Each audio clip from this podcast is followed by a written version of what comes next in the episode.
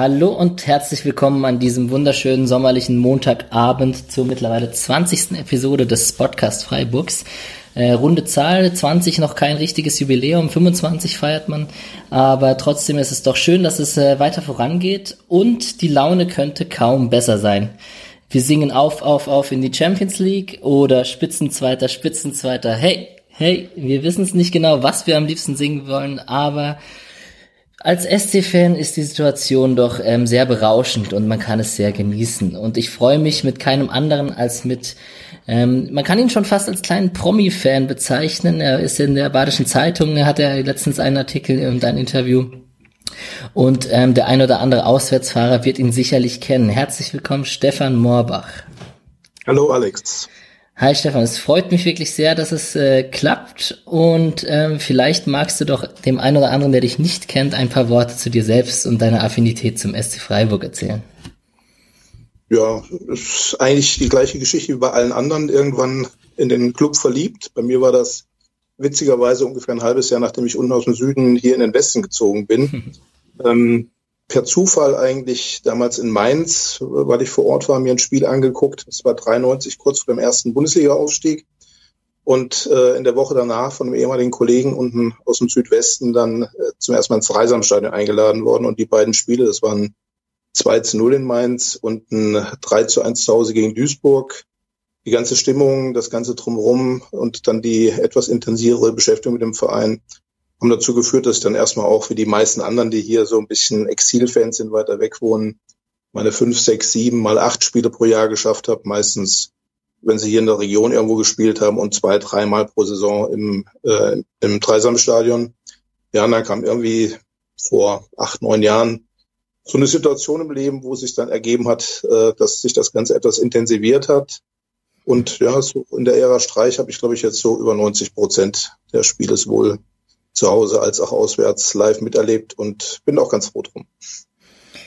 Ja, Exil-Freiburger bin ich äh, seit drei Jahren auch hier aus Berlin heraus, aber ähm, ich hoffe, du nimmst mir das jetzt nicht übel, wenn ich das sage, aber wenn du hier von 1993 und äh, Volker Finke etc. redest, da war der gute Moderator des Podcast Freiburgs äh, flockige drei Jahre alt. Also ja, da fühle ich mich doch so. dann schon etwas jünger.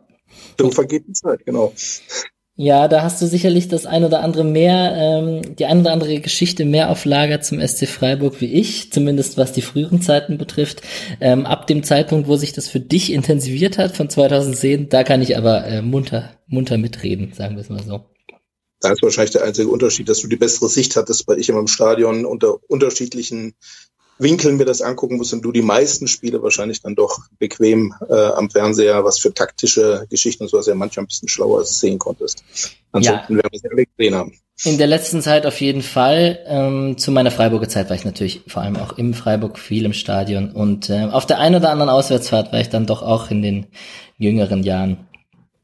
Ähm, ja, vielleicht sollten wir ganz kurz einmal auf deinen Artikel und ein paar Inhalte von der Badischen Zeitung eingehen. Da sind ja doch ein paar sehr interessante Informationen zutage gekommen. Du wirst Sitzplatz Ultra genannt. Warum das denn? Den, den Begriff hat der David Weigand von, von der BZ geprägt. äh, den Ultra wahrscheinlich einfach nur wegen dem äh, wegen dieser Nummer, dass ich wirklich jetzt äh, zwei komplette Saisons mal mit allen Spielen geschafft habe und trotz der Entfernung die letzten Jahre eigentlich immer so meine 90 Prozent äh, ähm, der Spiele live gesehen habe. Das ist das Einzige, was an mir ultra ist. Ansonsten bin ich ein Fan, wie, wie viele andere eben auch.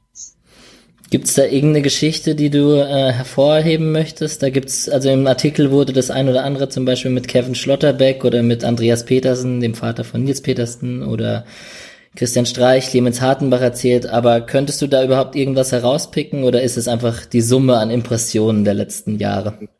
Das sind viele kleine Geschichten, sowohl mit Leuten, die mit dem FC direkt zu tun haben, als auch mit vielen, vielen Fans. Es gibt eine ganz nette Fangeschichte eigentlich, die jetzt in dem Artikel gar nicht drin steht, ist mir hinterher erst eingefallen. Und zwar gibt es einen Fan, der kommt, äh, ich meine, aus Offenbach, den habe ich kennengelernt.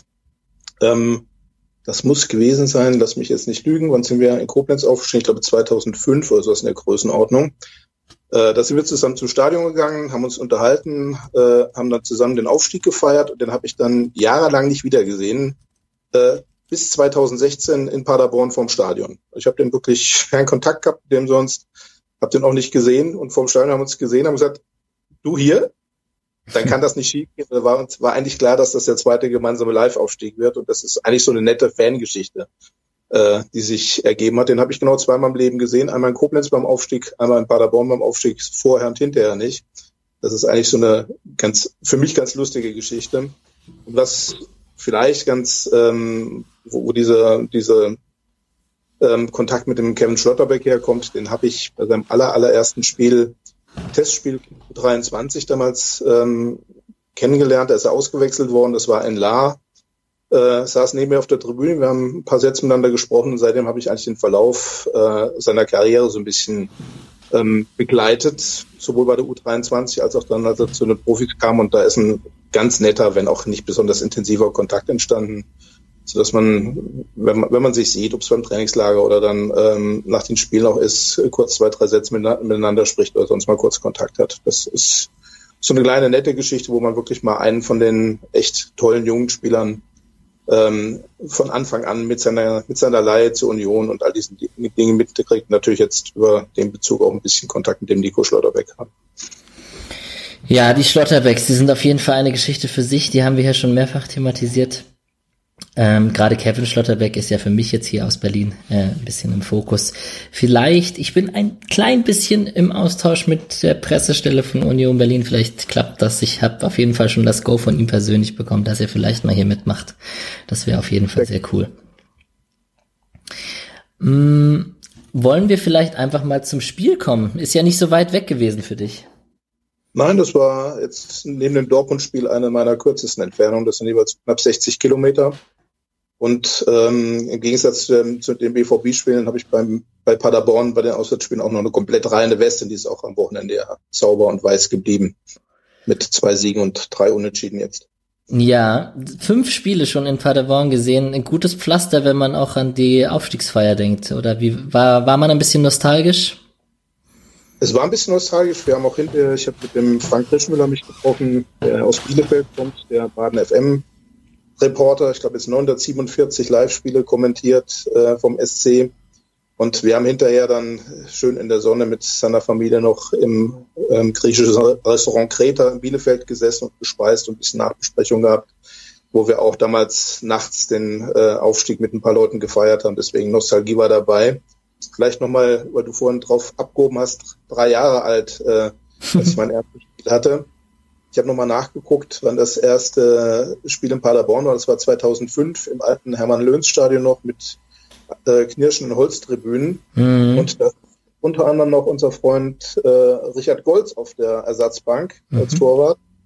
Und auf dem Platz standen noch so Jungs wie Yashvili, Kulibali, ähm, der junge Aogo damals noch bei unserer Mannschaft und ein gewisser Herr Mohammad hat äh, das Tor damals zum Unentschieden Josef also, Mohammad die ja. Historie in, in Namen der damals äh, tätigen Spieler und Volker Fink auf der Bank selbstverständlich. Genau mit diesen Namen bin ich aufgewachsen. Da erinnere ich an äh, Josef Mohammed, Seitfallzieher, Tor des Monats damals oder solche Geschichten. Dennis Aogo, der Junge und so. Ja, das waren meine Spieler, der Yashvili und der Kulibali, der jeden Freistoß in die Mauer gejagt hat. Aber ähm, ja, das war so meine Zeit auf jeden Fall. Das war auch eine schöne Zeit, muss man auch sagen. Mm, 2 zu 1 gewonnen. Bester Bundesliga-Saisonstart aller Zeiten. 6 zu 1 Tore, 6 Punkte, Tabellenzweiter. Ist Träumen erlaubt oder ist es zu früh? Also ich, ich träume natürlich ein bisschen mit, aber eigentlich nur, ich genieße die Situation und bin aber ganz realistisch, wo das Ganze hingeht. War ja sogar ein 3 zu 1, nicht 2 zu 1. Du hast recht, es tut mir leid. Vorhin hat ja äh, in der Nachspielzeit, was ich ganz toll fand, diese äh, Story fünf Minuten auf dem Platz gleich schon mal aufblitzen lassen, was, was sie da erwarten können, wenn der richtig drin ist und dann sich wie ein Kind über sein Tor gefreut mit den anderen. Das war schon auch eine, ein schöner Abschluss für das Spiel. Ja, ist schon, äh, die Euphorie ging schon ähm, groß rum. Sport im Dritten hat den Rathausbalkon gezeigt. Ähm, viele reden davon, dass äh, hier, wie ich am Anfang gesungen habe, hier auf, auf, auf in die Champions League oder ähm, Spitzenzweiter war auch dein Post und so. Aber ich glaube, wir haben sowohl den richtigen Trainer als auch von der Mannschaftsstruktur die richtige Einstellung, um zu wissen, dass noch nichts erreicht ist, um auf dem Boden zu bleiben? Oder wie siehst du das? Ich sehe das genauso und sowohl die Fans, die von der Champions League gesungen haben im Stadion, als auch äh, der Rathausbalkon im Sport im Dritten waren ja, denke ich, immer mit einem ganz eindeutigen Augenzwinkern versehen. Ja. Ähm, wir haben Anfang der letzten Saison eigentlich auch zwei gar nicht so schlechte Spiele mit dem Heimspiel gegen Frankfurt und dem Auswärtsspiel Paderborn gemacht. Da standen wir mit null Punkten da. Äh, jetzt haben wir ganz ordentliche Leistung, allerdings keine überragenden gebracht in den beiden Spielen, stehen mit sechs Punkten da, das ist super. Aber ich glaube, jeder, der ein bisschen an dem Verein dran ist, kann das einordnen und freut sich, dass wir sechs Punkte für den Klassenerhalt geschafft haben und nächstes Jahr dann erste Liga im neuen Stadion spielen können. Eine Frage, die sich mir und dann auch vielen Usern, die vor allem auf Twitter, mit denen ich in Kontakt stehe, ähm, sehr beschäftigt hat. War der Sieg eher glücklich oder war es doch auch stellenweise einfach abgezockt und Bundesliga erfahren? Wie siehst du das? Also ich habe ihn, ähm, klar, es war bei einigen Aktionen Glück dabei, ähm, alleine schon, dass wir dann zur Halbzeit 2-1 geführt haben der Ball vom Lienhardt, der lang gespielt, der muss nicht so perfekt auf den Nils runterfallen. Nils muss ihn auch äh, nicht wunderschön genau auf der Seite kriegen, wo der Abwehrspieler ihn nicht mehr kriegen kann und er am Torwart vorbeilegen kann. Das war schon ein bisschen Glück dabei. Ähm, auf der anderen Seite haben sie es dann nach dem 2 zu 1 doch mit einer gewissen Erfahrung, einer gewissen Coolness äh, und gegen eben temporeiche, wilde Paderborner, die aber dann doch viel zu viele Fehler gemacht haben, eigentlich ganz gut nach Hause gespielt. Also man hatte eigentlich dann kein, nicht mehr das Gefühl im Stadion, dass da nochmal ernsthaft was anbrennen kann. Also deswegen würde ich sagen, einige Situationen glücklich, das Ergebnis aber durchaus okay. Ja, das ist eigentlich auch so der Tenor, der mir da online entgegengeschwappt ist. Da kann man User wie Til Seko, Hans-Jörg Schnell, Wunderfitz, Exilfan, Currywurst Club Mate, Holzi Freiburg, das sind alles so Namen, die sich da sehr daran beteiligt haben und insgesamt war der Tenor doch auch ähm, Glücklich, ja, aber tatsächlich auch ähm, etwas abgezockter als die Paderborner eben selbst. Und ähm, ja, also so, ein, so eine Chancenverwertung wie der Nils Petersen und das war, das ist einfach auch gut, muss man schon auch sagen. Absolut. Mm, vor dem Spiel, wie, wie bist du denn ins Stadion, als du ins Stadion gefahren bist? Hattest du ein gutes Gefühl oder ähm, was, was hast du erwartet auf dem Hinweg? Also man, man spricht ja nicht über so persönliche Dinge wie äh, Wetten, die man abschließt, aber ich hatte exakt auf das Ergebnis gewettet, was zustande kam mit dem 3 zu 1 und auf den Sieg gesetzt auch und habe mein Wettkonto nicht, nicht ganz unwesentlich aufgefüllt am Wochenende.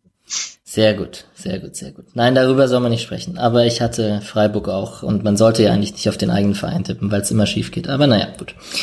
Ähm, die Ausgangssituation war eigentlich klar. Streich hat davor gewarnt. Powerfußball, Paderborn äh, sehr offensiv äh, unter dem Trainer Baumgart, aber auch defensiv anfällig, aber immer auf Stresssituationen aus, immer auf Pressing aus und eben sehr schnelle Spieler mit ähm, Mamba, mit Atwi Acey, ich hoffe, ich spreche ihn einigermaßen richtig aus, äh, mit Sven Michel, immer schöne, lange Vertikalpässe nach vorne und ab ins Laufduell. Und das wurde nach drei Minuten auch schon direkt bestraft, als nach Ballverlust Schmid der äh, Mamba auf und davon war. Weder Schmid noch Lienhardt noch irgendjemand anderen konnte ihn einholen. Die Absicherung hat nicht ganz gestimmt. Wie hast du sie die Situation wahrgenommen? Konnte man sie gut sehen von eurem Platz aus? Man konnte sie ganz gut sehen von dem Platz aus. Ähm, war halt äh, ein Fehlplatz von Johnny Schmid in die Füße. Ich glaube, vom Antwi Jay war das ähm, am gegnerischen 16er.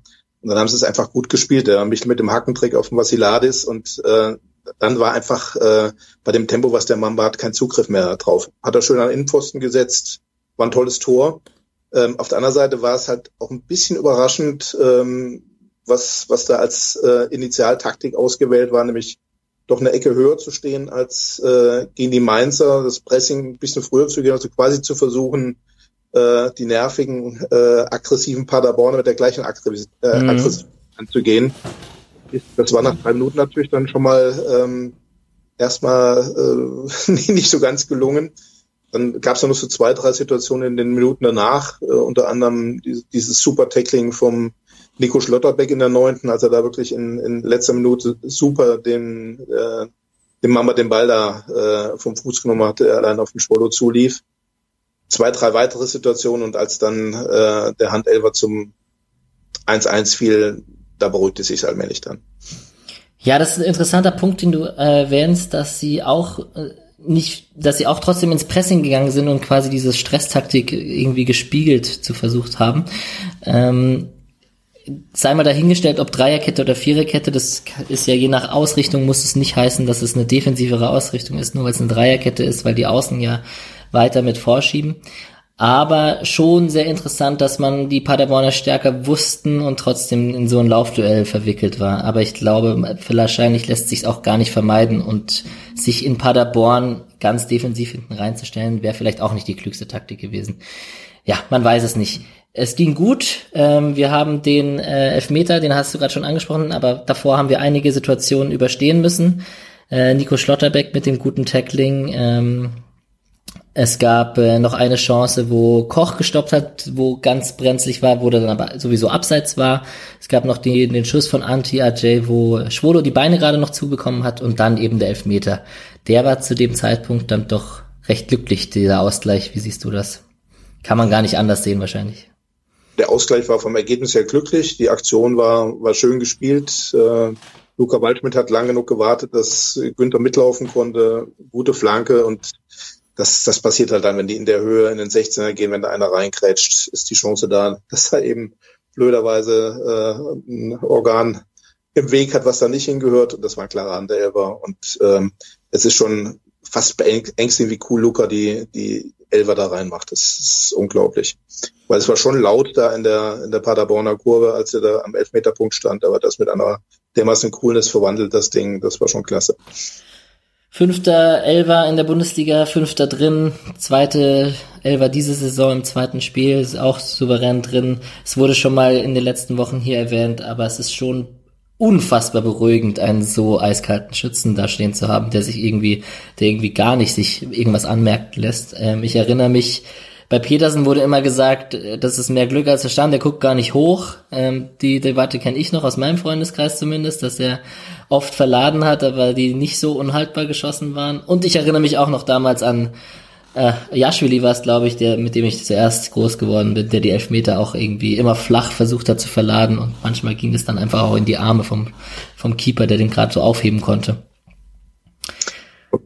Beim Luke hat man halt den Eindruck, die sind so präzise geschossen, hat wirklich kein Keeper eine Chance. Der, ja.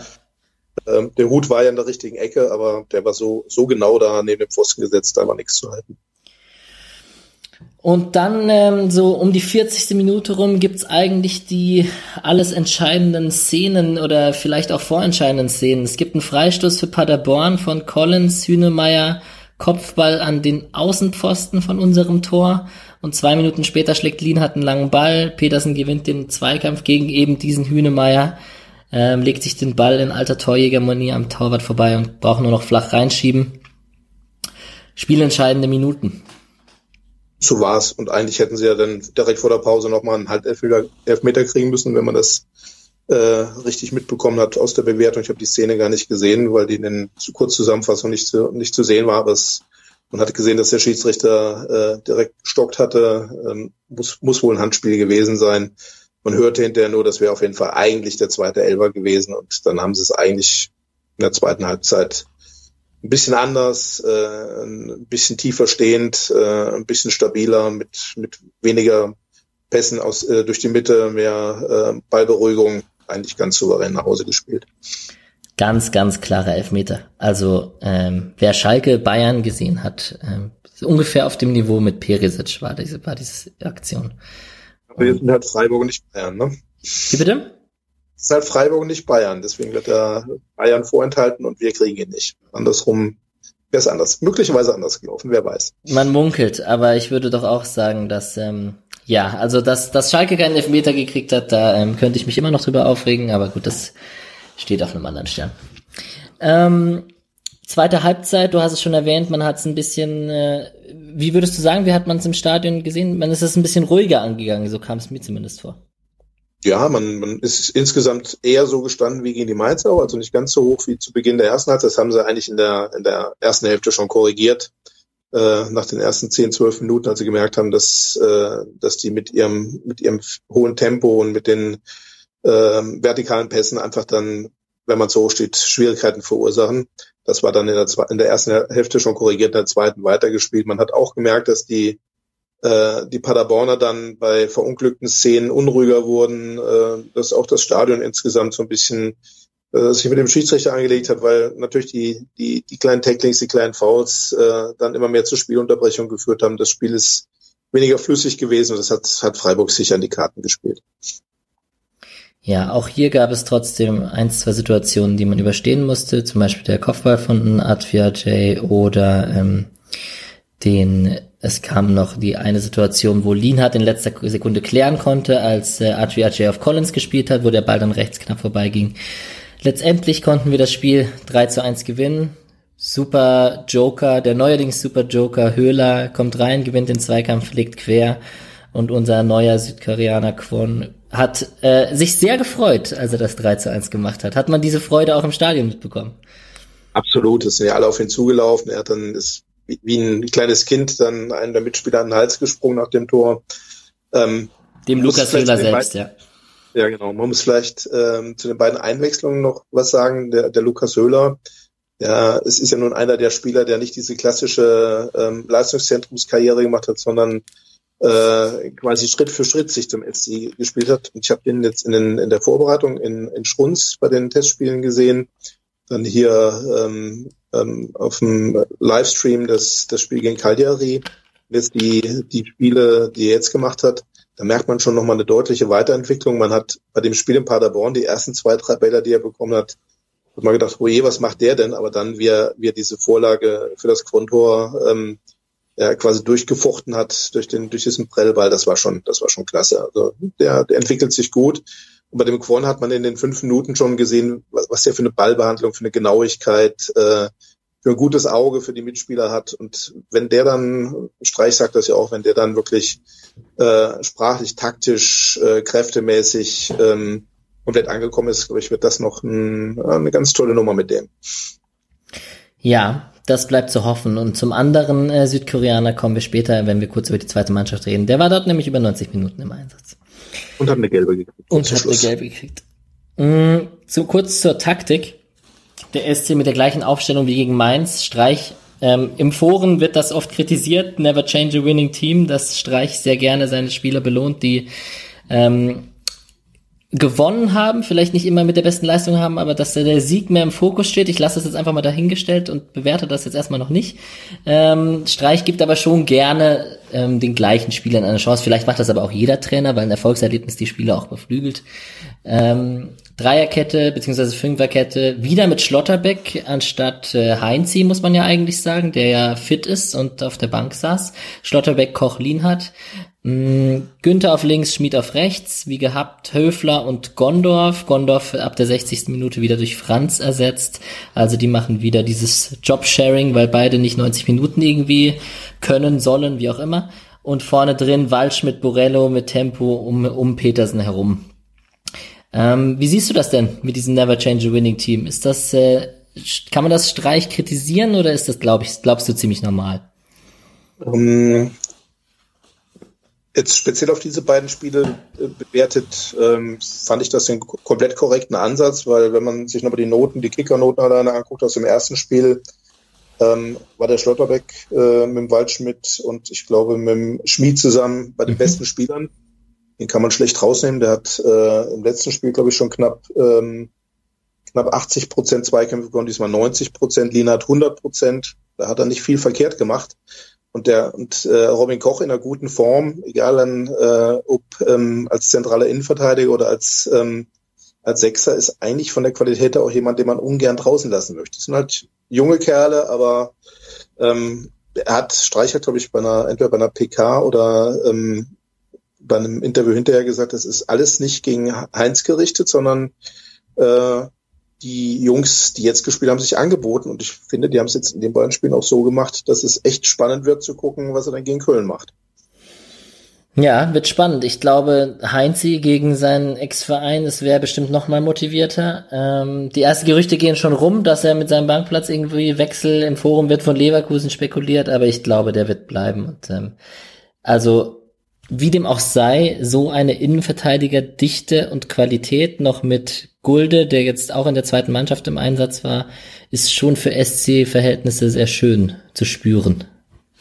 ist vielleicht auch ein Punkt, wo man dann nochmal auf Diskussionen während der Sommerpause kurz eingehen kann. Als diese Kevin Schlotterbeck-Leihe nach zur Union bekannt wurde, gab es ja. ja. durchaus viele, die gesagt haben, was soll das denn jetzt? Ein Spieler, der äh, gerade gute Spiele für den SC gemacht hat, aber es bewahrheitet sich jetzt. Ne? Er hätte sich mit seinem Bruder um einen Innenverteidigerposten gekloppt mit äh, anderen guten Leuten und bei Union, gut, er hat jetzt die rote Karte gekriegt, wir das zwei Spiele, denke ich mal, Pause haben, aber ist er doch relativ äh, konsequent jetzt eingesetzt worden und ähm, ich denke, das ist eine Win-Win-Situation äh, für alle und du hast schon recht, das ist von der Qualität der Innenverteidigung, vor allem der jungen Innenverteidiger, die haben schon was, was äh, nicht so ganz gewöhnlich ist für den SC. Ja, und man sieht an der Entwicklung von Nico Schlotterbeck auf jeden Fall, ähm, dass der weiter war, als man von außen wahrscheinlich beurteilen konnte und deswegen die beiden Brüder so ihrem Konkurrenzkampf ein bisschen aus dem Weg gegangen sind auf dem Weg. Finde ich schon beeindruckend, die Entwicklung auch von Nico Schlotterbeck, da ja in der letzten Saison mit den neuen Einsätzen von seinem Bruder irgendwie eher der Kevin Schlotterbeck im Fokus war. Aber gut, es wird spannend, die beiden zu beobachten, auf jeden Fall. Absolut. Mm, wir haben jetzt schon über ein paar Spieler gesprochen. Vielleicht wollen wir noch kurz über die anderen sprechen. Schwolo, denke ich, sicherer Rückhalt, hat das gehalten, was zu halten war. Beim ersten Gegentor kann er Pfosten rein, gut platziert, rechts vorbeigeschoben, nicht viel machen. Aber ansonsten ist er der Schwolo, der wichtig ist und äh, auch ähm, die, die, keine Patzer zumindest.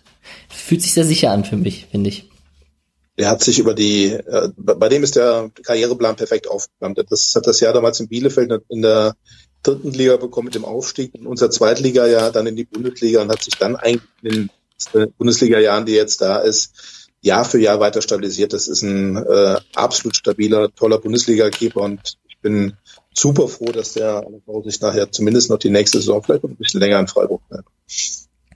Ja, Dito. Wir haben mit Philipp Lienhardt, ich bin großer Philipp Lienhardt-Fan, ähm, jemand, der hat einen Assist gemacht, der kann, am Anfang hat er ein bisschen Probleme mit der Schnelligkeit von manchen Paderbornern gehabt. Ähm, er ist sicherlich nicht der allerschnellste Innenverteidiger, aber Stellungsspiel und ähm, ich, ich attestiere ihm auch immer wieder Führungsqualitäten, die ich da meine zu sehen. Ähm, Finde ich schon gut. Ähm, Robin Koch Kopfballstark, sehr wichtig in vielen Situationen und eben Nico Schlotterbeck haben wir schon besprochen gerade das ist schon eine Bank, die wir da hinten haben. Mit Schmid und Günther noch auf den Außen. Günther nicht so auffällig in diesem Spiel wie sonst oft, aber eben mit der entscheidenden Flanke vor dem Handspiel. Und Schmid gute Flanken, einen guten Freistoß. Leider defensiv nicht ganz so ähm, stark, aber vielleicht hat da auch die Absicherung gefehlt. Wie, schwierig zu bewerten, meiner Meinung nach. Ähm, Habe ich auch den Eindruck gehabt, ein bisschen bei Schmid. Da gab es allerdings auch zu Beginn äh, sowohl in der Achse Koch-Lienert als auch in dem, in dem äh, auf der rechten Seite Lienert-Schmied ein paar Abstimmungsprobleme, vielleicht durch das hohe Stehen, ich weiß es nicht. Ähm, man hat schon den Eindruck gehabt, dass im Gegensatz zum ersten Spiel, im ersten Spiel ist da ja auf der rechten Seite Schmied als Rechtsverteidiger nichts angebrannt. Das fühlte sich vom Gefühl her ein bisschen unsicherer an diesmal. Ich habe aber mal in die äh, in die Kicker-Zweikampfbilanz geguckt, hat exakt seine 88 Prozent Zweikämpfe gewonnen, wie im ersten Spiel auch. Vielleicht war es das Tempo äh, was er nicht so ganz mitgehen konnte, was ein bisschen höher war, noch ein bisschen höher war als bei den Gegenspielern in Mainz. Ich glaube, das ist das, was vielleicht diesen Eindruck der, äh, der defensiven, etwas defensiveren Unsicherheit bei ihm gemacht hat. Offensiv brauchen wir da nicht drüber diskutieren. Der Freistoß, eine ganze Reihe gute Aktionen wieder gehabt. Also das und das Tor im ersten Spiel gegen Mainz, das ist auf jeden Fall eine gute runde Geschichte, dass wir den zurückhaben. Ja, auf jeden Fall. Wir haben zum, ja? zum Lina noch ganz kurz, weil du da gerade deinen, deinen deine Begeisterung kundgetan hast. Ich bin auch von Anfang an äh, ein großer Lienhardt-Fan. Ähm, ich habe einen österreichischen Oberarzt, der wohnt direkt in dem Örtchen neben Lienhardt. Deswegen mhm. haben wir da immer das, die Diskussion über äh, den österreichischen U21-Nationalspieler. Ähm, der hat mir immer gut gefallen. Der hat Verletzungspech gehabt, ist immer dann, wenn er gerade drin war, irgendwie zurückgeworfen worden. Gefällt mir super in, äh, in der Art, wie er von hinten rausspielt, in, in, den, äh, in den Pässen, die er ins Mittelfeld spielt. Und ähm, klar hat er zu Beginn äh, in, in der Kombination mit den anderen ein paar Schwierigkeiten gehabt, aber äh, der hat das Spiel wieder super gemacht. Das ist ein, äh, ein ganz toller Spieler, über den ich mich sehr freue. Ich, er hat irgendwas Lockeres an sich und ich glaube, das kommt vom Training mit Real Madrid. wer weiß. Ja, wer weiß ja. Mm, Brandon Borello könnte man vielleicht noch erwähnen, der sich da vorne aufgerieben hat, sehr quirlig ist. Definitiv ging der Transfer auf, muss man jetzt eigentlich schon sagen, dass man ihn trotz Kreuzbandverletzung damals geholt hat. Der wird sich sicherlich noch weiterentwickeln. Ich habe immer das Gefühl, er ist eher ein Außenbahnspieler, also er ist wahrscheinlich eher einer, der im 4-4-2 eher wie Salai vermutlich auch mit einem Außenverteidiger klassisch als Außenspieler hinter sich im Duo brillieren kann. Hm, nichtsdestotrotz äh, stabile Leistung und, und im Pressing und gallig und, und also voll dabei im, im SC, muss man sagen. Ja, sehe ich genauso. Gibt es nichts, hin, nichts hinzuzufügen. Ja, und das letzte ist eigentlich der Nils. Er entwickelt sich ein bisschen so manchmal zum, zum Phantom und braucht nicht mehr so viele Chancen. Er hat jetzt sein Tor gemacht, ähm, ist aber unglaublich wichtig im Gegenpressing und generell im, als erster Spieler im Pressing. Ähm, ist es jetzt seine neue Rolle? Einfach nur, sind nur noch darauf oder wird er trotzdem auf seine zweistellige Scorerzahl kommen am Ende? Ich denke, auf die wird er wieder kommen. Äh, ich hatte, glaube ich, nach dem Magdeburg-Spiel mal so ein bisschen spaßhalber geschrieben, Nils lässt es langsam angehen, weil äh, man hat, hat in dem Spiel noch nicht so viel von ihm gesehen.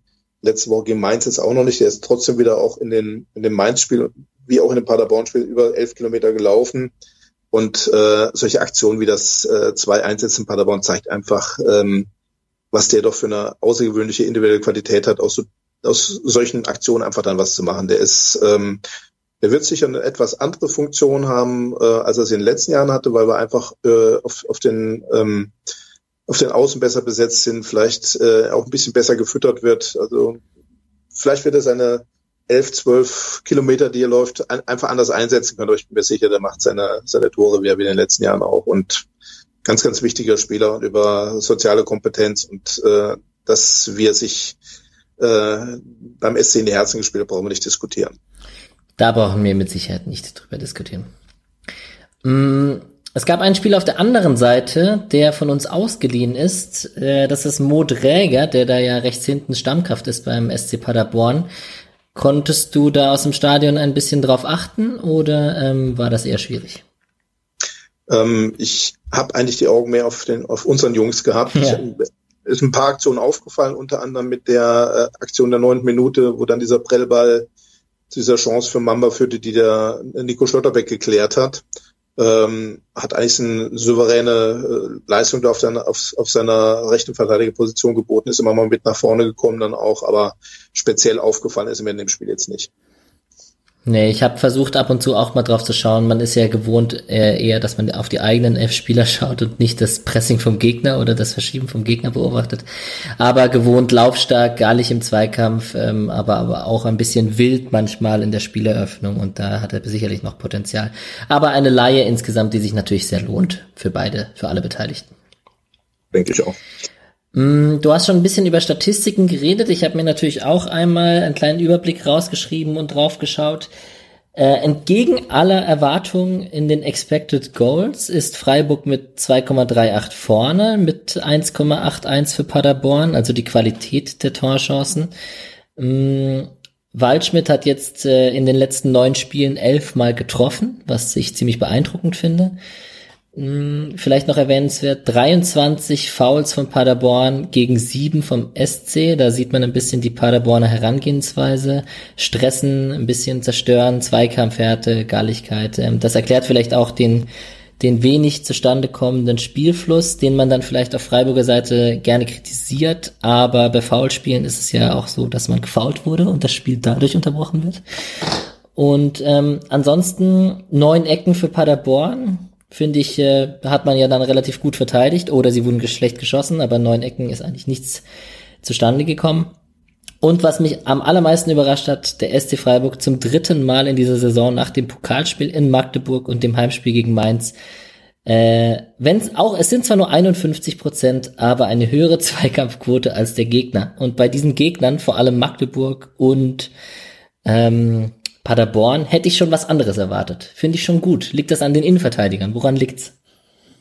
Würde ich mal sagen. Also wenn man jetzt die Ergebnisse von dem Spiel sieht mit, äh, wie schon sagte, Koch 86 Prozent Zweikämpfe, Schlotterbeck 90, äh, Lienert 100 Prozent. Äh, das, sind die, die entscheidenden Positionen, wo, wo man Zweikämpfe gewinnen muss. Ne? Ähm, Mittelfeld habe ich jetzt nicht drauf geguckt, da waren es, glaube ich, so zwischen 16 70 Prozent Zweikampf äh, bei Gondorf und, und Höfer beim Franz ein bisschen mehr. Aber ich denke, das sind einfach in der Zentrale, haben, haben da Leute gestanden, die ihre Zweikämpfe zumeist für sich entschieden haben und äh, dann kommt das Gesamtergebnis raus, was du gerade geschildert hast. Ähm, wenn du gerade über den Namen Höfler erwähnt hast, ähm, im Rasenfunk, im großen äh, Fußballpodcast hier von Max Jakob Ost, äh, liebe Grüße an dieser Stelle, ähm, war diese Woche zu Gast äh, Stefan Siemann von Schwarz und Blau, also vom Padercast, vom Paderborn Podcast, quasi dem Äquivalent zu diesem Podcast hier aus Paderborner Sicht. Also wer äh, ein bisschen mehr Informationen zum Spiel und zur Analyse aus Paderborner Sicht äh, sich anhören möchte, kann da gerne auch einmal reinhören. Der hat ein paar Einschätzungen zum Spiel eben aus Paderborner Sicht geliefert und unabhängig davon, dass er gesprochen hat, klar, SC ist erfahrener in der ersten Liga, Waldschmidt und Petersen ist eine andere Hausnummer im Sturm. Ähm, Paderborn ist unter dem Trainer Baumgart defensiv relativ anfällig, aber eben Vollgas voraus und schießt auch, kommt auch auf ihre Tore und so. Haben sie eine Sache gesagt, die ich sehr interessant finde und die haben er hat gesagt, dass sie nach dem Abgang von Clement, der Mittelfeldspieler, der jetzt beim VfB Stuttgart spielt, einen Strukturgeber vermissen, der manchmal dem Druck standhält, pressingresistent ist, Ruhe bewahrt und die einfachen, ruhigen, horizontalen Pässe spielt. Und als ich das so gehört habe, habe ich eins zu eins an unseren Chico Höfler gedacht, der ja oft äh, sehr schlecht wegkommt. Ja, wobei der genau diese Position oder diese Funktion erfüllt, die da ähm, dem SC, SC Paderborn scheinbar nach, der Clement, nach dem Clement-Weggang fehlt. Ähm, ist, ich habe mir den, äh, ich habe ein paar Kollegen hier, die die Paderborner sind, mich mit denen nochmal drüber unterhalten. Das, das ist die eine Baustelle, die die sehen, äh, wobei die den Vassiliadis als als jemand sehen, der sich vielleicht ein bisschen äh, dorthin entwickeln könnte. Das größere Problem sehen die aber bei aller offensiver Wildheit und Power und Tempo, das sie haben, äh, im Moment ähm, in der Innenverteidigung. Also mit dem Strohdige, mit dem Hühnemeier zwei äh, Kollegen, die mit 31 und 33 nicht mehr ganz, ganz jung sind. Und äh, hinten dran gab's, gibt es einen Spieler Schonlau, der allerdings verletzt ist, den, auf den sie ganz äh, hohe Erwartungen hatten. Und ich habe mal in den Kader geguckt vom SCP. Ansonsten haben die als Innenverteidiger noch einen äh, 19-Jährigen, der vom, von der zweiten Mannschaft vom BVB kommt, Kilian. Und äh, ein Spieler Rumpf, der letztes Jahr fünfte Liga bei den Sportfreunden Siegen gespielt hat. Das mhm. heißt, haben die, da haben die äh, eine echte Sorge und ähm, das, das hat man auch gesehen, ne? dass, dass äh, da eben diese ganz, ganz große Sicherheit hinten ähm, defensiv nicht gegeben ist. Und du hast es schon gesagt, ähm, bei aller äh, bei aller Tempo und äh, ja eigentlich optisch schönen Fußball, den du unter Steffen Baumgart siehst, ähm, haben die auch schon äh, in der letzten Saison, ähm, wenn man sich die Ergebnisse anguckt, natürlich vorne immer ein bisschen mehr geschossen als hinten reinbekommen, aber defensiv schon auch ihre Schwierigkeiten gehabt. Und jetzt ist es halt Niveau, eine Liga höher auf Bundesliga-Niveau, wird das eben dann äh, doch nochmal etwas schneller bestraft.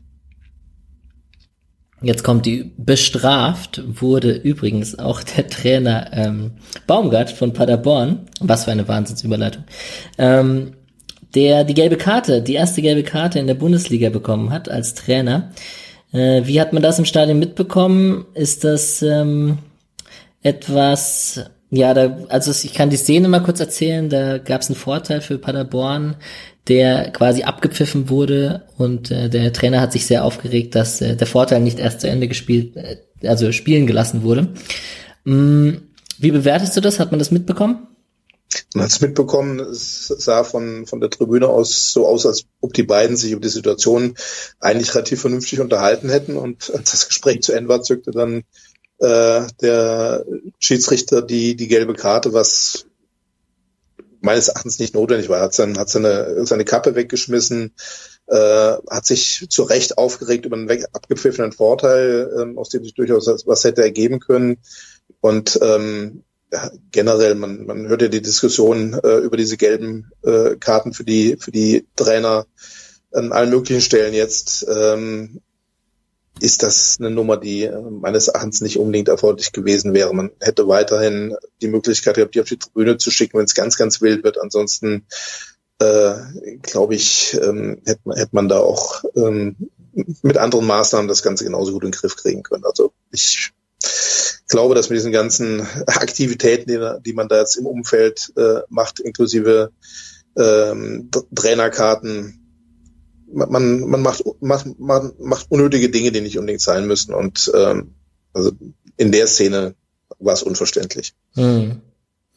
Äh, es gab dann noch den Kommentar vom Trainer nach dem Spiel, dass er das Gefühl hatte, dass viele 50-50 Entscheidungen gegen seine Mannschaft äh, ausgelegt wurden. Wie würdest du das aus Freiburger Sicht betrachten? Oder war das einfach der Paderborner Spielweise auch geschuldet, die sehr in die Zweikampfe gegangen sind? Und Freiburg das vielleicht in der zweiten Hälfte auch clever dann auszunutzen wusste? Also ich, ich würde das genauso sehen, wie du es gerade geschildert hast, dass die, dass die Freiburger natürlich äh, diese Spielunterbrechung, diese, diese Unruhe ins Spiel bringen durch die kleinen Fouls, die es dann gab in der zweiten Halbzeit, äh, durchaus entgegengekommen ist. Und ähm, Steffen Baumgart hat ja selber gesagt, es kann natürlich auch sein, ich bin Paderborner Trainer, dass ich das durch die Paderborner Brille sehe. Ich glaube, genauso ist es gewesen. Also da waren jetzt, äh, klar waren ein paar Entscheidungen, die, die man vielleicht auch andersrum hätte pfeifen können, aber keine wesentlichen. Äh, und du hast vorhin selber gesagt, der, der zweite Elfer, der uns nicht gegeben wird, das war der, das war eigentlich die einzige Entscheidung, die daneben war. Und, und, wie gesagt, das Abpfeifen von dem Vorteil, das waren die beiden Dinge, die man, die man dem Schiedsrichter vorwerfen kann. Alles andere waren Dinge, die, die nicht wirklich wild waren. Videoschiedsrichter war übrigens Tobias Stieler. Ich erinnere an Charles Soyuncu in Stuttgart oder an Nils Petersen im Rücken. Aber ja. ich, ich möchte hier keine Theorien äh, verbreiten. Das ist kein Problem. Es kann passieren. Wir haben ja gewonnen. Ähm, ja, wir hoffen mal, dass Baumgart äh, nach seiner gelben Karte länger Trainer bleibt als Robin Dutt, der in der zweiten Liga ja die Karte gesehen hat und jetzt nicht mehr im Amt ist, stand heute. Der äh, ist in Bochum ja, nachdem er an sich selbst gezweifelt hat oder an seiner Position zumindest, äh, wurde der heute beurlaubt. So. Ich würde sagen, wir schauen mal auf die anderen Spiele in der Bundesliga. Ja. Und ähm, ich wollte dich einfach mal fragen, was für dich so die größte Überraschung war. Gab es denn überhaupt eine große Überraschung? Irgendwie fand ich dieses Wochenende vielleicht das 13-0 von Wolfsburg in Hertha gestern Abend noch. Also, wenn ich einfach mal gucke, was ich so getippt habe und was dabei rausgekommen ist, haben mich ähm, haben mich überrascht, genau das Spiel Wolfsburg-Hertha. Da hatte ich ähm, eigentlich auf die Hertha getippt, weil ich gedacht habe, dass die zum Saisonstart zu Hause äh, so ein bisschen Schwung mitnehmen und da was reißen. Das zweite Spiel, was ich daneben getippt habe, äh, das war, da war allerdings mir der Wunsch der Vatersgedanken war, dass ich mir gewünscht hatte, dass die Schalker uns die Bayern noch ein oder zwei Spieltage vom Hals halten hatte ich für die Schalker getippt, allerdings in dem Wissen, dass das wahrscheinlich eher nichts wird und ähm, eher in meinen Tipps spielen, um, um damit vielleicht Punkte zu machen, wenn es dann doch so läuft. Alle anderen Spiele lag ich eigentlich ganz richtig. Das heißt, das waren für mich in, der, in dem Sinne keine Überraschung. Vielleicht noch, ähm, wie Werder jetzt gestartet ist, das vielleicht ein bisschen überraschend. Ähm, ansonsten waren das, waren das meines Erachtens zu erwartende Ergebnisse gewesen. Ja, wenn man sich so die ersten Ergebnisse anschaut, es gibt auf jeden Fall Mannschaften mit größeren Problemen als unser SC. Ich, also Schalke muss man jetzt nicht debattieren. Zu Hause gegen Bayern hätten die einen Elfmeter bekommen. Wer weiß, wie das Spiel ausgeht. Aber ähm, Mannschaften, Köln steht jetzt schon auf jeden Fall unter Druck, wenn sie zu uns fahren. Äh, Augsburg sicherlich mit mehr Hoffnung als ein 1-1 gegen Union zu Hause. Äh, Mainz jetzt auch mit einer 1 3 Niederlage gegen Gladbach zu Hause mit einem äh, Fehlstart in die Saison. Äh, Düsseldorf würde ich sagen, äh, nach dem guten ersten Auftaktspiel ist komplett im Soll. Der zu Hause gegen Leverkusen. Leverkusen ist für mich eine der stärksten Mannschaften diese Saison. Und ja, Werder Bremen wahrscheinlich, wie du erwähnt hast, die strugglen doch ganz schön gerade. Und was man bei den Mainzern sagen muss, ich habe die ja nun in, in Freiburg gesehen, wo sie wirklich nicht schlecht gespielt haben und jetzt gegen Gladbach aus den Ausschnitten nicht gesehen, aber auch nicht. Die haben jetzt so einen Verlauf, wie wir in letzt, Anfang der letzten Saison hatten, wo wir eigentlich auch zwei ganz ordentliche Spiele zu Beginn gemacht haben und dann auch mit null Punkten da standen. Das ist so ein bisschen eine Parallele, wie wir sie letztes Jahr hatten. Ja. Naja, auf jeden Fall steht der SC mit äh, sechs Punkten auf dem zweiten Tabellenplatz. Der zweite Tabellenplatz ist wohl nicht so wichtig, aber die sechs Punkte, die sind auf jeden Fall schon wichtig. Und ähm, ich würde einmal gerne kurz äh, fünf, sechs Zeilen von Micha von Zerstreuung Fußball vorlesen. Ähm, hervorragend, wenn ich diese Aufnahme immer Montagabends mache, weil dann ist sein Blogartikel meistens schon draußen. Dann kann ich mir den nochmal durchlesen, bevor ich aufnehme. Liebe Grüße an dieser Stelle. Ähm, ich lese mal kurz vor. Der SC Freiburg hat nun in zwei Partien sechs Tore geschossen, zwei durch unstrittige Strafstöße, drei durch lange Bälle auf Stürmer, die sich individuell dann sehr gut durchsetzen konnten und ein Tor durch den Distanzschuss von Schmid mit seinem schwachen Fuß. Bei allen Toren sah der Gegner nicht so richtig gut aus, aber schießt man durch Zufall sechs Tore in 180 Minuten? All das wird sich wahrscheinlich erst in ein paar Spieltagen zeigen. Der Saisonauftakt ist von den Ergebnissen her betrachtet so schön wie lange nicht mehr. Das kann man äh, so unterstreichen, oder? Kann man so unterstreichen. Man muss dazu sagen, äh, wenn man guckt, wer im Moment noch nicht dabei ist, entweder weil noch nicht ganz fit, Quan, der jetzt erst reinkam, Haberer, der gefehlt hat, ähm, äh, und solche Leute. Und wenn man äh, in der Vorbereitung gesehen hat, dass man, glaube ich, doch einen etwas qualitativ breiteren Kader hat, als das in den letzten Jahren der Fall war, wo einfach von der Bank Leute kommen, die, die dann äh, der Qual gleiche Qualität weiterspielen, die wir auf dem Platz haben. Ähm, ist das natürlich mit den sechs Punkten hervorragend. Ich mag gar nicht mir vorstellen, was am Samstag um halb sechs der Fall ist, wenn wir nochmal drei Punkte zugeholt haben. Ähm, aber das könnte ein Start in eine zumindest ruhigere Saison sein. Und äh, ich bin beim Trainingsauftakt, ich habe von ähm, vom SWR gefragt, was ich denn mir diese Saison erwünsche. Da habe ich gesagt, alles, was ich mir wünsche, ist, dass wir so durch die Saison kommen, dass ähm, die nächste Saison im neuen Stadion Erstliga-Fußball zu sehen ist. Alles andere ist, es sind Bonusdinge. Wenn es früher stabil äh, zum Klassenhalt kommt als in den letzten Jahren, ist das schön. Ähm, aber weiter träumen möchte ich jetzt persönlich nicht. Dazu haben die anderen einfach andere Möglichkeiten. Das Stadion hätte auf jeden Fall ordnungsgemäße Maße für eine UEFA Cup äh, Europa League Teilnahme, um das mal so mit einem Augenzwinkern hier noch zu sagen. Ähm, ich habe kurz äh, mich da erkundigt, es gab äh, seit der Bundesliga 1963 in der Form nur 48 Teams, die mit äh, drei Siegen in die Saison gestartet sind. Und da man bei einem Sieg mindestens eine Tordifferenz von plus sechs hätte, weil man ja mindestens äh, 7-1 oder 8-2 oder und so weiter führen würde, ähm, wäre man unter den besten 30 Bundesliga-Starts aller Zeiten, aller Mannschaften. Nur um da ein bisschen die Träumerei weiterzuspinnen. Aber wahrscheinlich habe ich jetzt so viel drüber geredet, dass wir gegen Köln verlieren. Das glaube ich nicht. Sehr gut. Ich glaube es eigentlich auch nicht. Jinxen, das ist Quatsch. Ähm, eine kleine Frage zwischen reingestellt. Vincenzo Grifo nicht im 20er-Kader. Ist da Träumen auch erlaubt oder glaubst du, das ist komplett utopisch? Also man, man liest ja in allen möglichen äh, Foren und Medien, dass er wieder in Freiburg gesichtet wurde und, und so weiter und so fort. Ähm, es ist die große Frage, klar, Vincenzo Grefo als, äh, als Verpflichtung, wenn das eine Möglichkeit gibt, äh, wird, wird man es machen.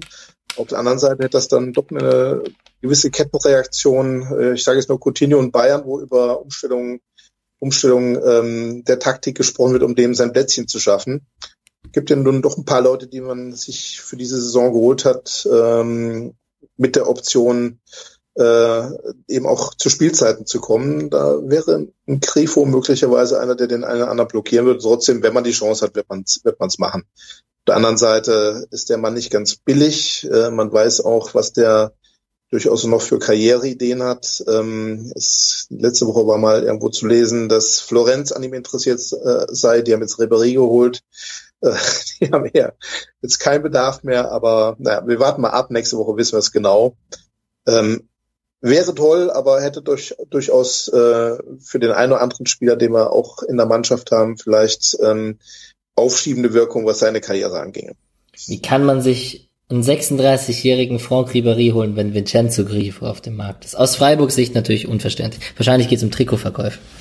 Ja, die haben sich nicht intensiv genug mit der Personalie Grifo beschäftigt. Das ist, kann der einzige Grund sein. Das kann.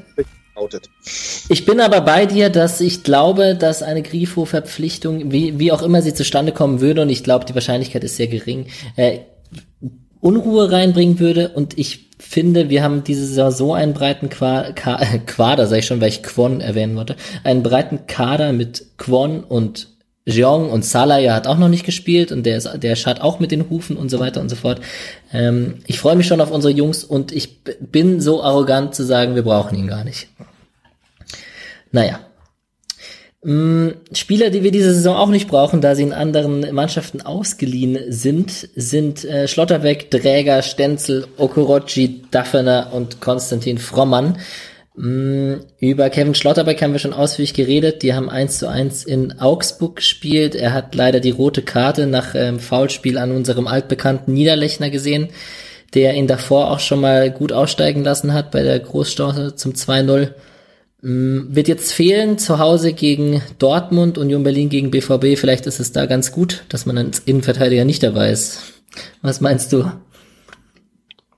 Es ist, wie es ist. Äh, muss man sich gar nicht drüber unterhalten, ob das jetzt gut oder schlecht für ihn ist. Ähm, der wird in zwei Spielen wieder dabei sein und der wird eine gute Saison spielen bei Union. Und nächstes Jahr kriegen wir ihn zusammen mit seinem Brüderchen mit noch mehr Qualität zurück. So, das hört sich doch wunderbar an. Und er kann vielleicht noch was von äh, Neven Subotic ein bisschen lernen bisschen was an Erfahrung. Ja. Mm, Modräger haben wir schon ausführlichst drüber geredet, da wir gegen den SC Paderborn gespielt haben. Ähm, die spielen nächstes Spiel auswärts in Wolfsburg. Die haben auch einen sehr guten Saisonstart hingelegt und haben auch eine starke linke Seite mit Roussillon oder Jao Victor offensiv oder vielleicht Memedi, wenn der von Anfang an spielt. Also da wird der Modräger sicherlich auf eine Herausforderung stoßen. Pascal Stenzel ähm, hat 0 zu 0 gegen Erzgebirge Aue gespielt, 90 Minuten durchgespielt. Die spielen nächsten Montag gegen VfL Bochum mit Stand heute einem neuen Trainer auf der Bank. Robin Dutt ist dort nicht mehr Trainer. Äh, Christoph Daffner bei Erzgebirge Auge saß 90 Minuten auf der Bank bei eben diesem Spiel, kommt nicht an den Stürmern momentan Zulechner, altbekannter Spieler, der eine schöne Entwicklung wieder hingelegt hat. Und Teströd, da kommt er gerade nicht vorbei auf der neuner Position. Die spielen nächsten Sonntag bei Holstein Kiel. Und zu guter Letzt Chima Okorochi, 3 zu 1 Niederlage in Bielefeld, durchgespielt wie immer auf der Linksverteidigerposition. Lohnenswerte Laie, ähm, Regensburg, nächstes Spiel am Samstag bei Wien Wiesbaden. Konstantin Frommann weiterhin zweiter Keeper bei der, Konst äh, bei der SG Sonnenhof Groß Asbach. Ähm, ich frage eigentlich immer die Gäste an dieser Stelle, von wem sie sich da am meisten was erwarten und mit wem sie ein bisschen mitfiebern. Aber ich denke, bei dir wird das Kevin Schlotterbeck sein, so wie ich das gerade verstanden habe.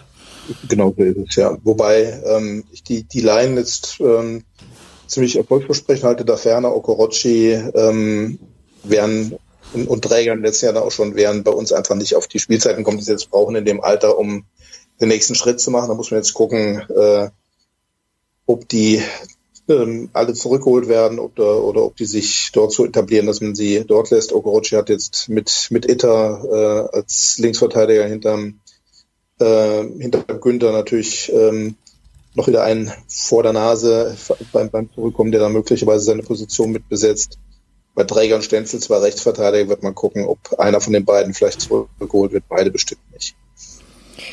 Ja, beide sicherlich nicht. Ich denke, gefühlt würde ich sagen, Träger kommt zurück. Aber wir werden das sehen. Würde ich, würde ich auch so sehen, weil ich glaube, dass Stenzel äh, dazu erstmal in der Leihe gegangen ist, aber ich glaube, der, der wird sich anders orientieren. Ja. Ähm, Unabhängig von den ausgeliehenen Spielern schauen wir auch jede Woche auf die anderen Mannschaften des SCs. Du hast vorhin gesagt, du hast Kevin Schlotterbeck damals bei der U23 äh, mehr oder weniger kennengelernt. Verfolgst du die anderen Teams? Also ich, äh, ich verfolge die Ergebnisse. Ich bin ähm, bei der U23 eigentlich auch relativ häufig mal, wenn sie entweder am Tag oder am, äh, am gleichen Tag oder am Tag danach ähm, in Freiburg spielen. Also wenn es ein 15.30 Uhr Spiel von den Profis ist, 14 Uhr Spiel gucke ich mir eine Halbzeit oder ein bisschen länger von der U23 an, um einfach immer wieder mal den einen oder anderen zu sehen.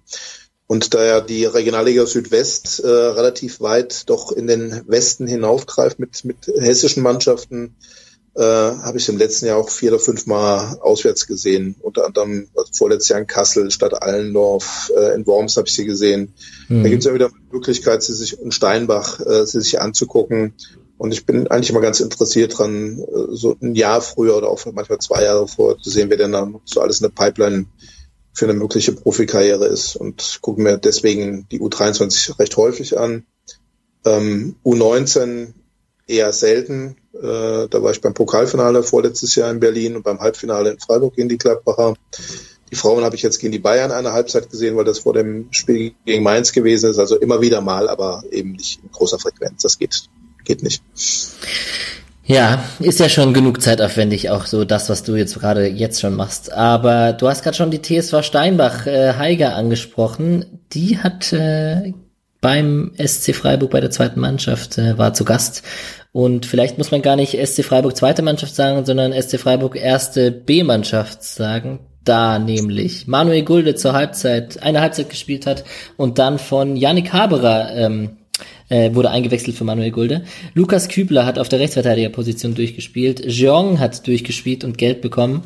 Ähm, Fabian Rüdlin, der zum Profikader gehört, äh, ist als Captain aufgelaufen. Und auch Lino Tempelmann, der auf der Bank beim SC saß, bei der, beim Spiel in Paderborn. Die alle waren am Start und äh, trotzdem hat leider die zweite Mannschaft verloren, 0 zu 1. Äh, Kleiner Fehlstart, muss man schon fast sagen. Fünf Punkte nach sechs Spielen für die zweite Mannschaft. Ähm, wie sehr aus Entfernung würde man schon sagen, dass das mit der Eingespieltheit dann auch zu tun hat?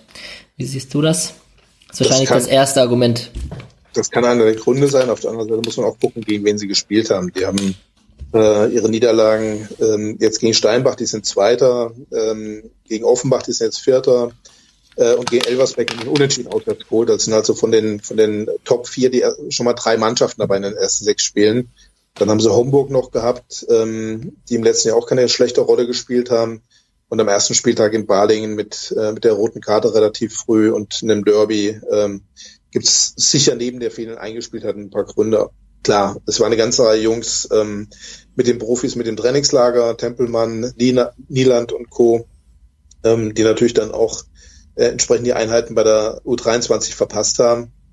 Ähm, Tempelmann, der jetzt bei allen drei Spielen bei den, bei den Profis mit ähm, im Kader gewesen ist und jetzt, glaube ich, das erste Spiel ähm, wieder für die U23 gemacht hat. Das sind also auch von den vielversprechenden äh, Jungs, welche eben auch bei den Profis dabei gewesen, umgekehrt jetzt an dem Spieltag äh, dann der Bedarf für Spielpraxis äh, für Profis, die aus der Verletzung wiederkommen. All, all das ist natürlich ähm, einer, eingespielten U23 nicht, nicht sehr dienlich. Auf der anderen Seite ist das ja auch, auch genau äh, einer der, der Zwecke, warum man sich die U23 hält. Es gibt ja genug Mannschaften in der Bundesliga und der zweiten Liga, die, die aus irgendwelchen Gründen äh, auf so ein U23-Team verzichten.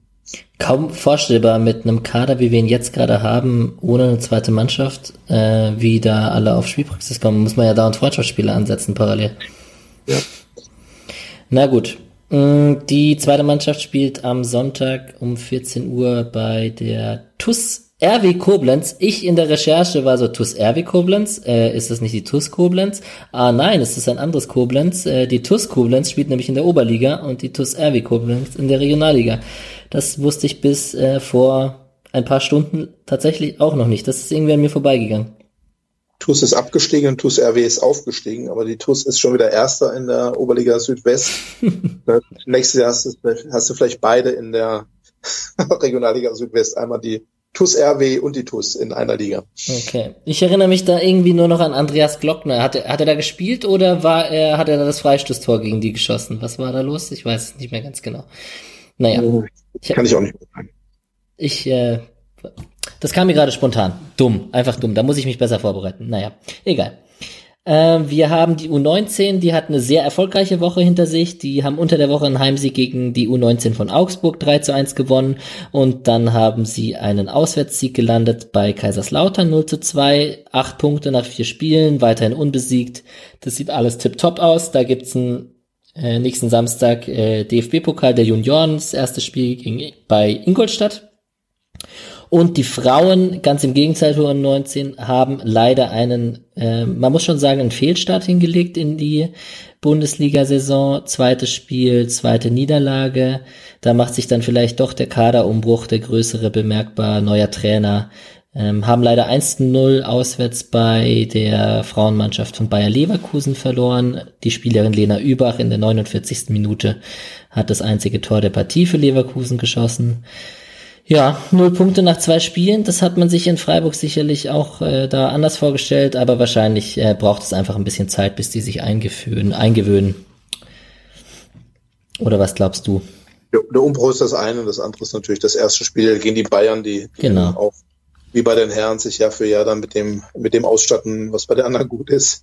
Ähm, ich habe die erste Halbzeit gesehen, wie gesagt, äh, stand es 1-1, haben sie sehr ordentlich gespielt gegen die Bayern, haben auch durchaus sich ihre Chance erarbeitet. Als ich dann zum Profispiel rüberging, fiel aber schon 2-1, kurz danach das 3-1. Das heißt also auf Sicht setze ich ihnen dann da auch die Cleverness, die Qualität äh, durch, die die Bayern sich da eben auf dem, auf dem Frauenniveau auch zuge zugelegt haben. Naja, gegen die Bayern kannte man ja auch die Gegenspieler sehr gut. Da konnte man genau. sich ja gut drauf einstellen. Ja, eine bessere Freigemannschaft auf der anderen Seite. Ne? Mm, die, das Gute für die Frauen ist, das nächste Spiel am nächsten Wochenende ist ein Freundschaftsspiel gegen Hoffenheim. Äh, danach geht es zum DFB-Pokal und ähm, erst am 15.09. spielt man in der Bundesliga wieder gegen den SC Sand. Man hat also noch zwei, drei Wochen Zeit, sich zu finden und mit den neuen Spielerinnen und äh, mit dem neuen Trainer sich da noch ein bisschen äh, einzuspielen. Ähm, wir kommen schon zum letzten Punkt hier in dem Podcast. Ähm, ganz hervorragend, wie wir da zeitlich das hier heute über die Bühne kriegen. Dann kann ich da die Zeit noch einhalten des äh, Online-Stellens. Ähm, Heimspiel gegen den ersten FC Köln. Was erwartest du? Ähm, ich habe die Kölner komplett gesehen in dem Spiel gegen BVB. Das haben sie über weite Strecken, fand ich, recht ordentlich gemacht ähm, so dass ich mir so ein ähnliches Spiel eigentlich wie gegen die Mainzer vorstellen könnte. Das ist ja auch der zweite Karne Karnevalsverein dann schon diese Saison, den wir kriegen. Ähm, wird mhm. bestimmt nicht einfach. Auf der anderen Seite haben wir jetzt äh, den, den, Wind von zwei Siegen und sechs Punkten im Rücken. Die Köln haben null Punkte, obwohl sie äh, zumindest jetzt in dem Spiel gegen die Dortmunder ganz ordentlich mitgehalten haben. Also ich, ich habe die Vision im Dreisamstadion bei gutem Wetter und den Fans und äh, noch eine Woche, die die Jungs äh, zusammengearbeitet haben, noch eine Woche, die der Quon wieder mehr drauf hat, dass es vielleicht auch für mehr als fünf Minuten reicht, äh, vielleicht ein Solai, der dabei sein könnte, ähm, dass ich ganz, ganz leise davon zu träumen wage, dass wir einen neuen Punktestart hinkriegen.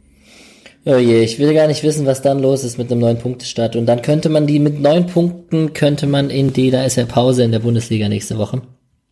Oder übernächste Woche in dem Fall. Äh, das könnte man da dann noch länger genießen. Das wäre schon sehr schön. Wie du schon gesagt hast, Köln steht etwas äh, unter Druck schon mit null Punkten aus zwei Spielen.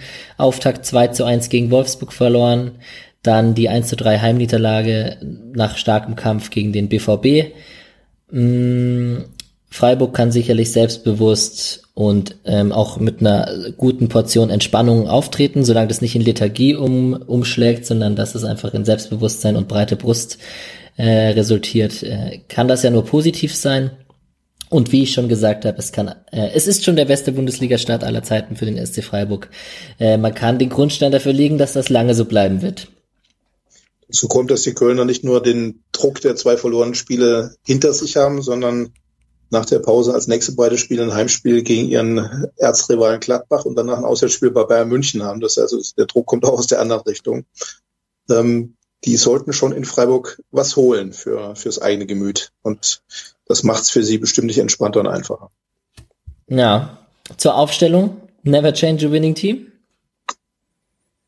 Ist, ist schwierig, ist schwierig. Habe ich mir auch überlegt. Ähm, könnte mir schon vorstellen, dass, dass man über Heinz nachdenkt. Auf der anderen Seite, äh, ich glaube, wenn er wieder mit einer Dreierkette spielt, wird er die drei nicht verändern. Wenn er auf eine ähm, auf, eine, auf einen 4-4-2 umstellt oder was ähnliches, ähm, muss er sich überlegen und, und Heinz reinbringen will, muss er sich überlegen, wen er von den dreien, die echt alle drei ordentlich gespielt haben, speziell Schlotterbeck und Lienhardt, wen er draußen lässt. Also ich könnte mir vorstellen, dass das wieder eine Dreierkette hinten wird. Günter Schmid ist eh klar.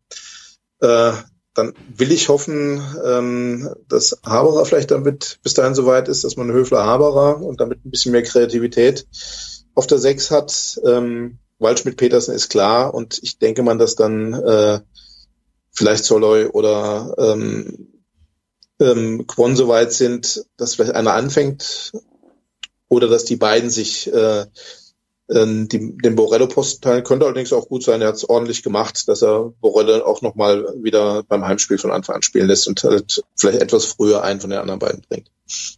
Muss man, muss man, muss man sehen, wie die beiden äh, diese Woche zurechtkommen. Also da gibt es viele Möglichkeiten auf dem äh, auf der Position. Alles andere wie gesagt, die Abwehr werden wir sehen und die, der Rest ist eigentlich, ja, habe ich gerade erklärt, wie ich das vermute.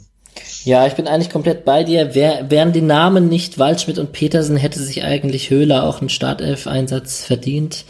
Ähm, da das aber gerade ziemlich gut funktioniert mit Höhler auch als Joker und der nochmal Dampf von der Bank bringt und so und wenn das ganze Team weiß, dass da nochmal was geht und mit dem Tor da gegen Mainz, mit dem Doppeltunnel und jetzt mit der Vorlage auf Quon ist das schon auch eine Karte, die man spielen kann. Petersen wird die Situation kennen von seinen ersten Jahren, muss man schon fast sagen, oder Monaten beim SC Freiburg.